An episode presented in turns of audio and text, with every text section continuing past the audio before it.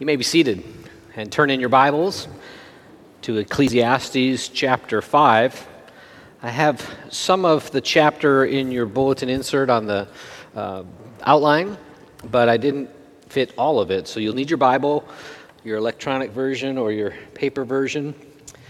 And in going through the book of Ecclesiastes, we're getting quite a view of life under the sun, what it looks like from a world perspective that doesn't have the overarching view of over-the-sun views that uh, God gives us in His Word. Those come in gl- glimmers and glances between the clouds, but primarily we're just looking at life as it goes on in all of its harsh reality. The Koheleth, or the preacher in Ecclesiastes, continues to paint with dark and dismal tones this picture of life under the sun. And this constant refrain, under the sun, against is again present in verse eighteen. It reminds us of the vantage point, or maybe the lens that we look at life under the sun. It's we look at the emptiness that this word vanity entails. It's used a couple times again in this cha- chapter. Emptiness, meaningless, a-, a mist. It's like a vapor you try and catch, and you can't grab hold of it. That's the perspective that's being communicated. And all of our activity, our work, our labors are called toil. It's just a bunch of work. And so this perspective is really harsh because that's the way the world is apart from a Savior. And so this shows the world without the Savior, a Savior who we know from the rest of Scripture came and lived a perfect life, who died and was buried and rose again so that we can be forgiven our sins as we trust in faith on Him, and that He's coming again to receive us and take us to be with Him forever. But that's the full perspective that gives us the rest of the story that's yet veiled to the preacher. That story is what we need to bring to interpret the under-the-sun uh, vantage point. And specifically, this chapter shows us the vanity of life that is lived without God towards worship and towards our wealth. Follow along as I read Ecclesiastes chapter five. Guard your steps when you go to the house of God. To draw near to listen is better than to offer the sacrifice of fools, for they do not know that they are doing evil.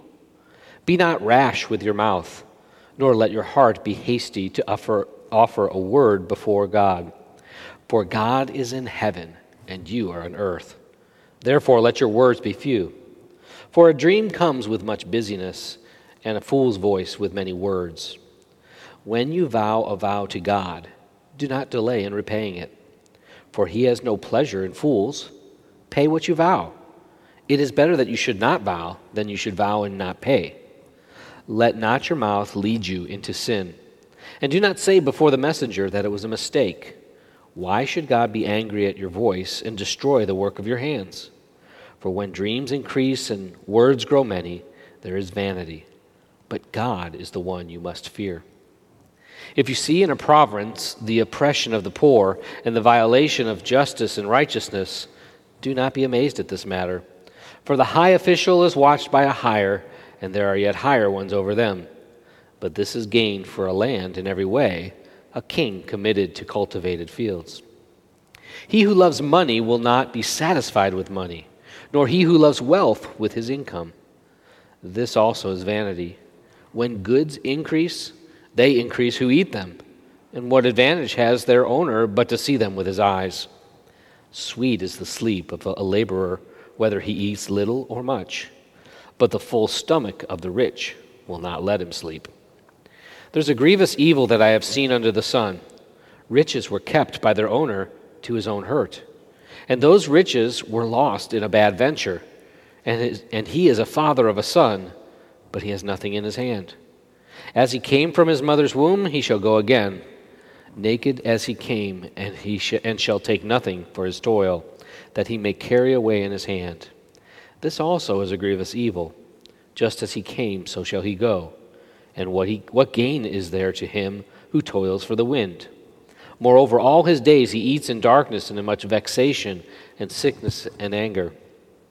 Behold, what I have seen to be good and fitting is to eat and drink and find enjoyment in all the toil with which one toils under the sun, the few days of his life that God has given him for his lot. Everyone also to whom God has given wealth and possessions and power to enjoy them, and to accept his lot and rejoice in his toil. This is the gift of God. For he will not much remember the days of his life, because God keeps him occupied with joy in his heart. Let's pray together. Lord, we thank you for your holy word, that it is given by inspiration of the Holy Spirit, and that it is the truth that you sanctify us by. We know that your Son Jesus prays that you would sanctify us by the truth. And so, Lord, the truth that we are looking at today in Ecclesiastes five is, again, hard truth. Uh, it's difficult to hear. It's hard to handle sometimes. It paints quite a dark and difficult picture. But we do thank you for the hope that is there. We thank you for the glimmers of, of hope that we read and the knowledge that we have of how you have brought purpose and meaning to life through Christ our Savior. Lord, I pray that you would open our minds, eyes, and ears to hear and understand your truth. And Lord, by your Spirit's power at work in us, would you change us from the inside out?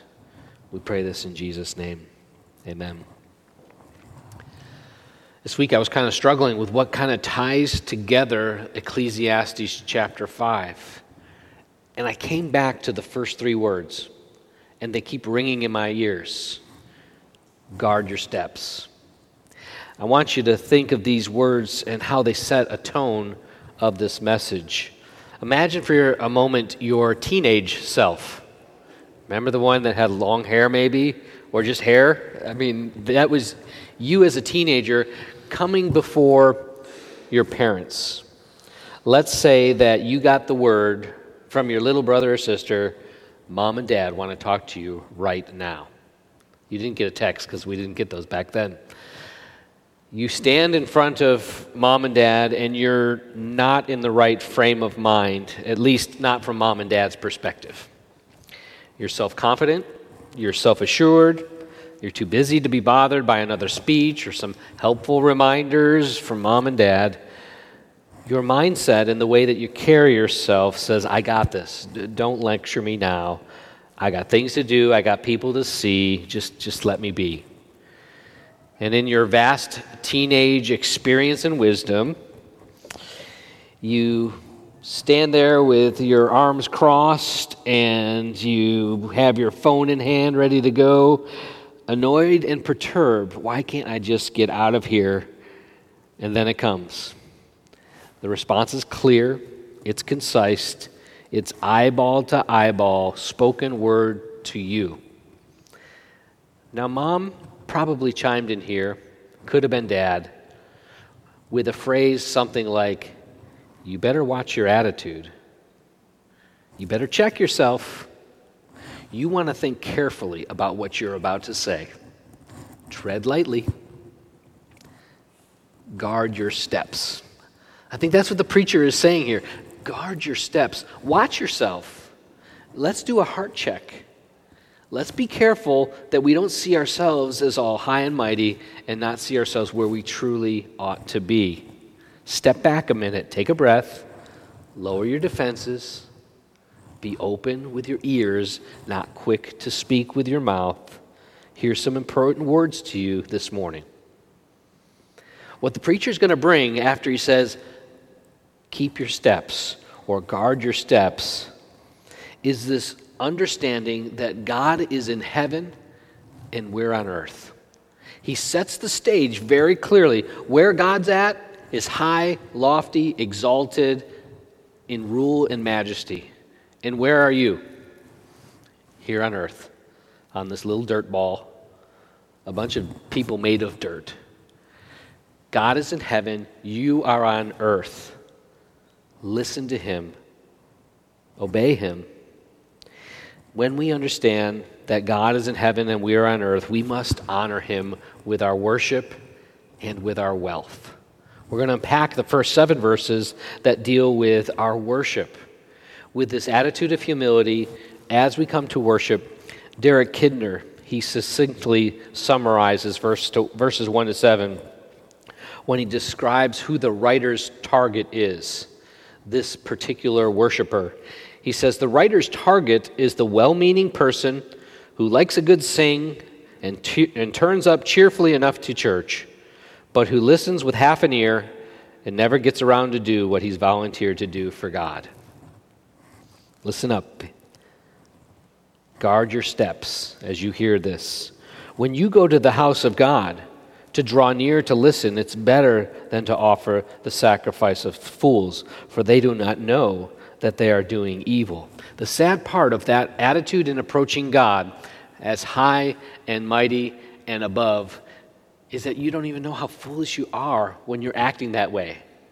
Just like our teenagers don't know how much they don't know when they're speaking to us in ways that they think they know it all.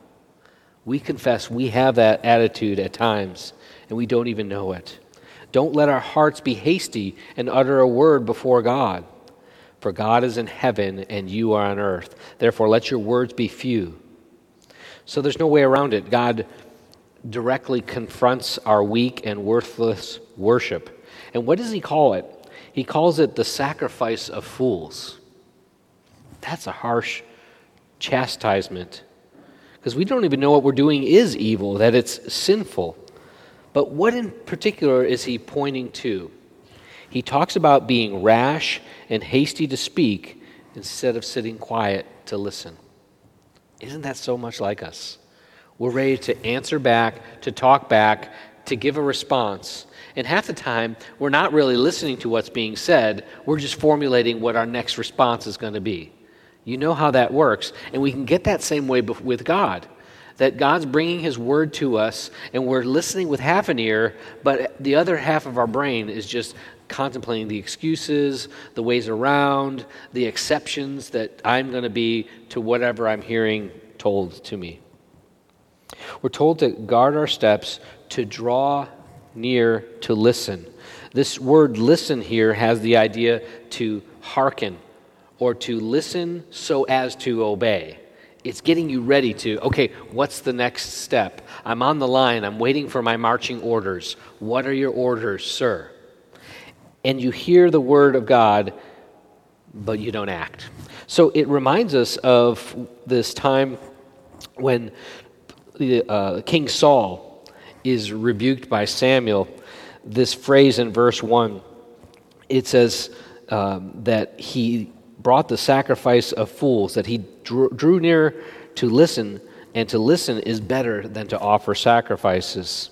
If you remember, Saul was directed to wait for Samuel to return so he could do the sacrifice. And he was he was commanded when he went to battle that he was to destroy everything and not to take anything back for himself. Well, here comes Samuel after Saul had already messed up. And Saul goes into his best teenage mode, and he's ready to talk back right away, starting with some excuses. In Matthew, in First Samuel fifteen, Saul says, I have obeyed the voice of the Lord. I've gone on the mission in which the Lord sent me. I brought back Agag, king of Amalek, and I have devoted the Amalekites to destruction. Uh, but the people took the spoil, the sheep and the oxen, the best of the things devoted to destruction, to sacrifice to the Lord our God at Gilgal. So I didn't mess up, it was the people did. And they didn't really mess up that bad, because actually they brought some sacrifices for God. Isn't that great? Let's have a worship service. And this worship that was being offered up was manipulative towards God, was as a result of disobedience towards God. It was no worship at all. It was hollow and empty. So Samuel says to Saul, has the Lord as great a delight in burnt offerings and sacrifices as in obeying the voice of the Lord? Behold, to obey is better than sacrifice, and to listen than the fat of rams. What's the takeaway here? What are we to learn? We need to listen carefully, humbly, and quietly to listen to the Lord in order to obey.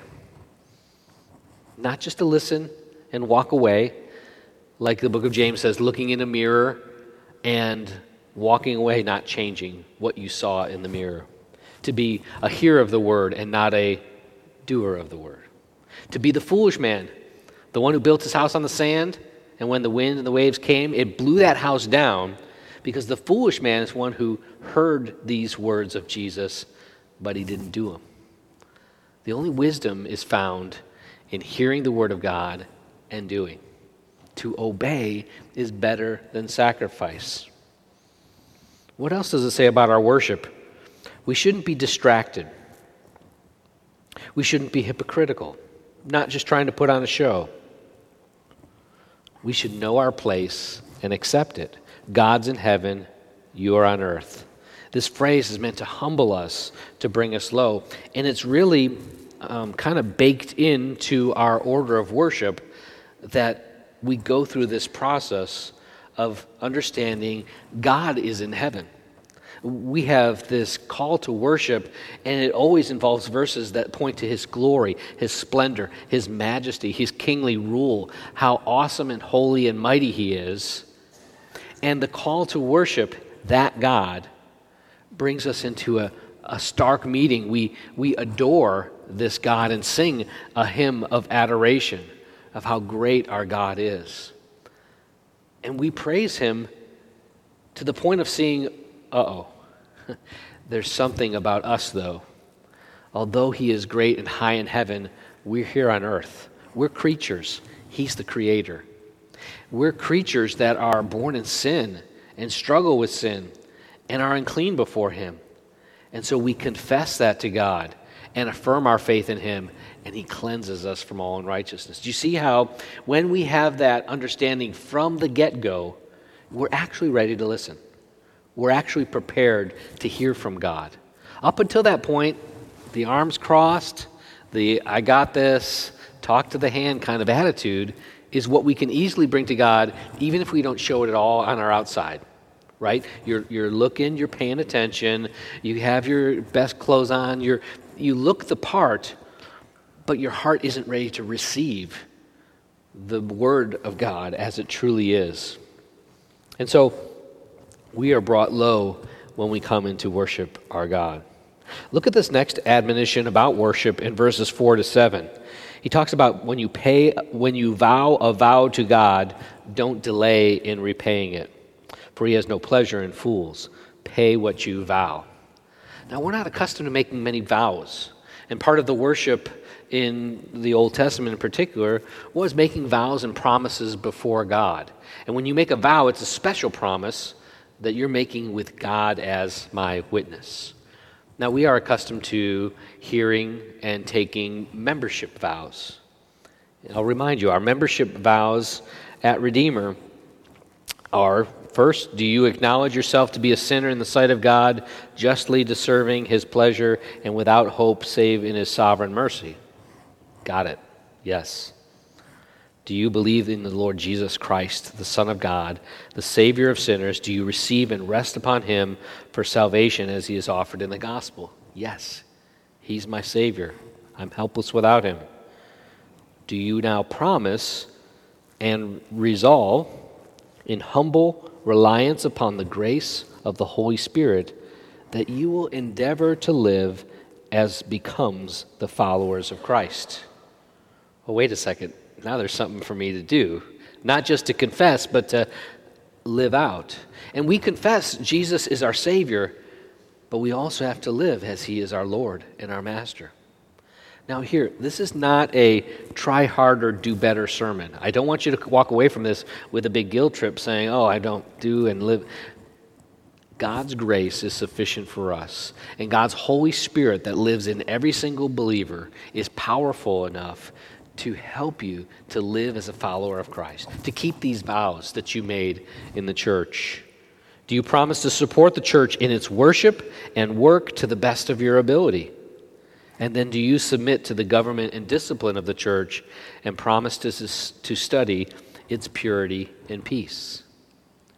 Sure, okay, yeah, I'll do that. You're standing up in front of everybody, a lot of pressure. I made it through. But to really study and promote peace in the church means I got to resolve difficult things with other people and not just let them lie. It means that I need to seek to be holy, even as Christ is holy, knowing I'll fail, knowing I'll miss the mark, but understanding that's my aim, to please Him. Make it your aim to please Him and to follow Him, and by His grace and power at work in you, it transforms you. Those are membership vows, but probably the other kind of vows that we're most familiar with are marriage vows. You remember those? I love that we can go to wedding ceremony after wedding ceremony and be reminded. The last wedding ceremony, I asked, "Do you, David, take Michaela to be your wedded wife? And do you promise and covenant before God and these witnesses to be her loving and faithful husband in sickness and in health, in plenty and in want, in joy and in sorrow, as long as you both shall live?" Sound familiar? Because I asked Michaela, "Will you take David to be your wedded husband? And do you promise and covenant before God and these witnesses to be his loving and faithful wife in sickness and in health, in plenty and in want, in joy and in sorrow, as long as you both shall live?" Those are just words, unless you understand what they really are. A vow before God. Keep your vows. By God's grace, you can. And it can be such a joy. It can be such a wonderful delight to live as a promise keeper, a vow keeper before your God. Because what you're doing is honoring God in honoring those vows of your marriage. I guess there are other ways that we vow. Maybe we don't formalize them as, as such, but you may come to church and, and hear a sermon, or come to Sunday school and just hear this truth, and or talking to a friend and hearing a gentle admonition or challenge. You might say, "I'm going to do that." But then you really don't follow through on that. I've done it. I know what it's like. I'm going to read my Bible regularly. I need to be fed the Word of God. I'm going to be faithful to pray for people when I tell them I'm going to pray for them. I need to be regular in tithing. I want to be regular in worship, in Sunday morning, and Sunday night. I want to be a part of my fellowship group. Now, we understand that we're going to fail. We're not going to keep all these vows. But as we commit them to the Lord, and as we that we give them to Him, He can give us the strength that we need and the perseverance we need to endeavor after them. Since God's in heaven and we're on earth, we must honor Him with our worship and with our wealth. Let's consider how the Lord gives us humility to understand our position before Him, and how this applies to how we handle our wealth. Verses eight through twenty have that before us. And in verse eight to nine, there's this scenario I think we need some help in understanding. It says, "If you see in a province the oppression of the poor and the violation of justice and righteousness, do not be amazed at the matter, for the high official is watched by a higher, and there's yet higher ones over them. But this is a gain for a land in every way, a king committed to cultivated fields." That's a head-scratcher right there, especially that last phrase. I've been to a bunch of different commentaries to try and figure out what that means, and let me give you my best understanding of it. Uh, Dalich summarizes the operation of the old Persian Empire like this. There were the satrap, and he stood at the head of state of the officers. And in many cases, he fleeced the province to fatten himself. But over the satraps, there stood inspectors, who often enough built up their own fortunes by fatal denunciations. And overall stood the king. You see how this works. Small wonder that if the citizen at the bottom of such an edifice found justice a luxury he could not afford. The guy at the bottom of the heap. He's doing all the work, and each official above them, each form of power above that lowest rung, is taking their part and getting rich off of things. what's the answer to that? How do you fix that? That's what we automatically go to. How do I fix the system? That system's broken. I, we got to fix it. Well, the preacher here doesn't talk about fixing it. He doesn't say, let's set up a utopian society where everything does work right. He knows human nature. He knows what under the sun living actually looks out in a societal form, just like this. He doesn't say, revolution, let's throw it all off. Anarchy, that's where we're going to win. That's not the solution. He says, this is gain for a land in every way, a king committed, committed to a cultivated fields. The best I can put it is, if you have a king that's interested in the commerce that goes on, he wants from bottom to top each person to get their cut. That's the best we can hope for. And there's going to be messiness and brokenness in the middle, and especially at the bottom. When you see that, don't be surprised, he says. So that sets the stage for, okay, well, how can we do this right instead of just seeing the brokenness that's around us? Well, I'm glad you asked. Verse ten, here's some personal insights in how to view our wealth. He who loves money will not be satisfied with money, nor he who loves wealth with his income. This is also vanity. Well, we know this from the rest of Scripture, right? You can't serve God and money as well. The love of money is the root of all kind of evil. Remember, it's not money itself is evil. It's the love of that money. The first principle here is money never satisfies. How much is enough? I've seen quotes from many super rich individuals, and their common response is like, how much is enough for you? I don't know, but I'll let you know when I get there. Or just a little bit more. That's just the way that we function if we're committed to the love of money. We need more. We need more. Verse eleven says, here's another problem with pursuing wealth in this way. When the goods increase, they increase who eat them. Um, there's going to be leeches and hangers-ons in your life if money is your idol. There's going to be people that say, hey, look at all that that's going on. I want a part of the action. And those deep, committed friendships are not there. They're there for what they can get out of you. So be careful about that. Don't love money. Realize that they're going to be hangers-on. Thirdly, rest comes to hard workers, but overindulgent, affluent people get stomach aches and they can't sleep. That's basically what is going on in verse twelve. Sweet is the sleep of the laborer, and it's not because he has a full stomach necessarily. It's because he worked faithfully, he toiled in contentment, whether he eats little or much. He has a, a, a conscience that's at peace. But then the full stomach of the rich will not let him sleep. The affluent overindulges, and they can't eat. Now, I should be careful to point out that everyone here is affluent. You don't judge yourself by other people in your zip code. You need to look at the world over and to see how well off we truly are in comparison to the rest of the world. Let's just be honest about that. So all those warnings that we think are for the super rich are actually first to us, and we ought to be careful.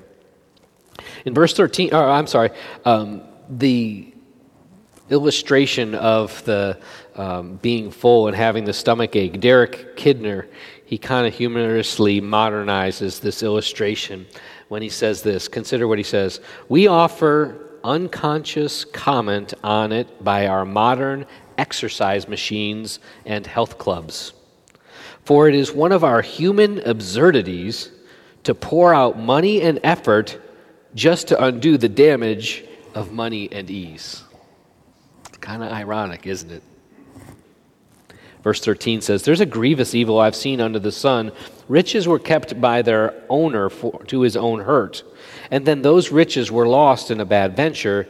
And he's a father of a son, but he has nothing in his hand. He can't give an inheritance to his son. And that's hard because he works so hard for it. And in the working so hard to get an inheritance to give his son, you know, the cats in the cradle and the silver moon, little boy blue, all that stuff, where you regret at the end of all of your to- toil and labor that the real treasure was your family. The real treasure was time spent with the Lord. The real treasure was not what you were actually pursuing because you were trying to store up and gain. And the tragedy is it's all lost in a bad adventure. And the reality is we won't take anything with us. It says in verse fifteen, as he came from his mother's womb, he shall go again. Naked as he came, he shall take nothing for his toil. I see a lot of funerals in the cemetery next to us. Every day there are funerals going on. I have never seen a suitcase being lowered in to go along with the coffin. There's no U-Haul behind any of the hearses that go by. You just can't take it with you. And just the stark reality that none of what we toil and strive for so hard is ever going to make it with us into eternity. Why do we not change our mindset? Why don't we have a different view?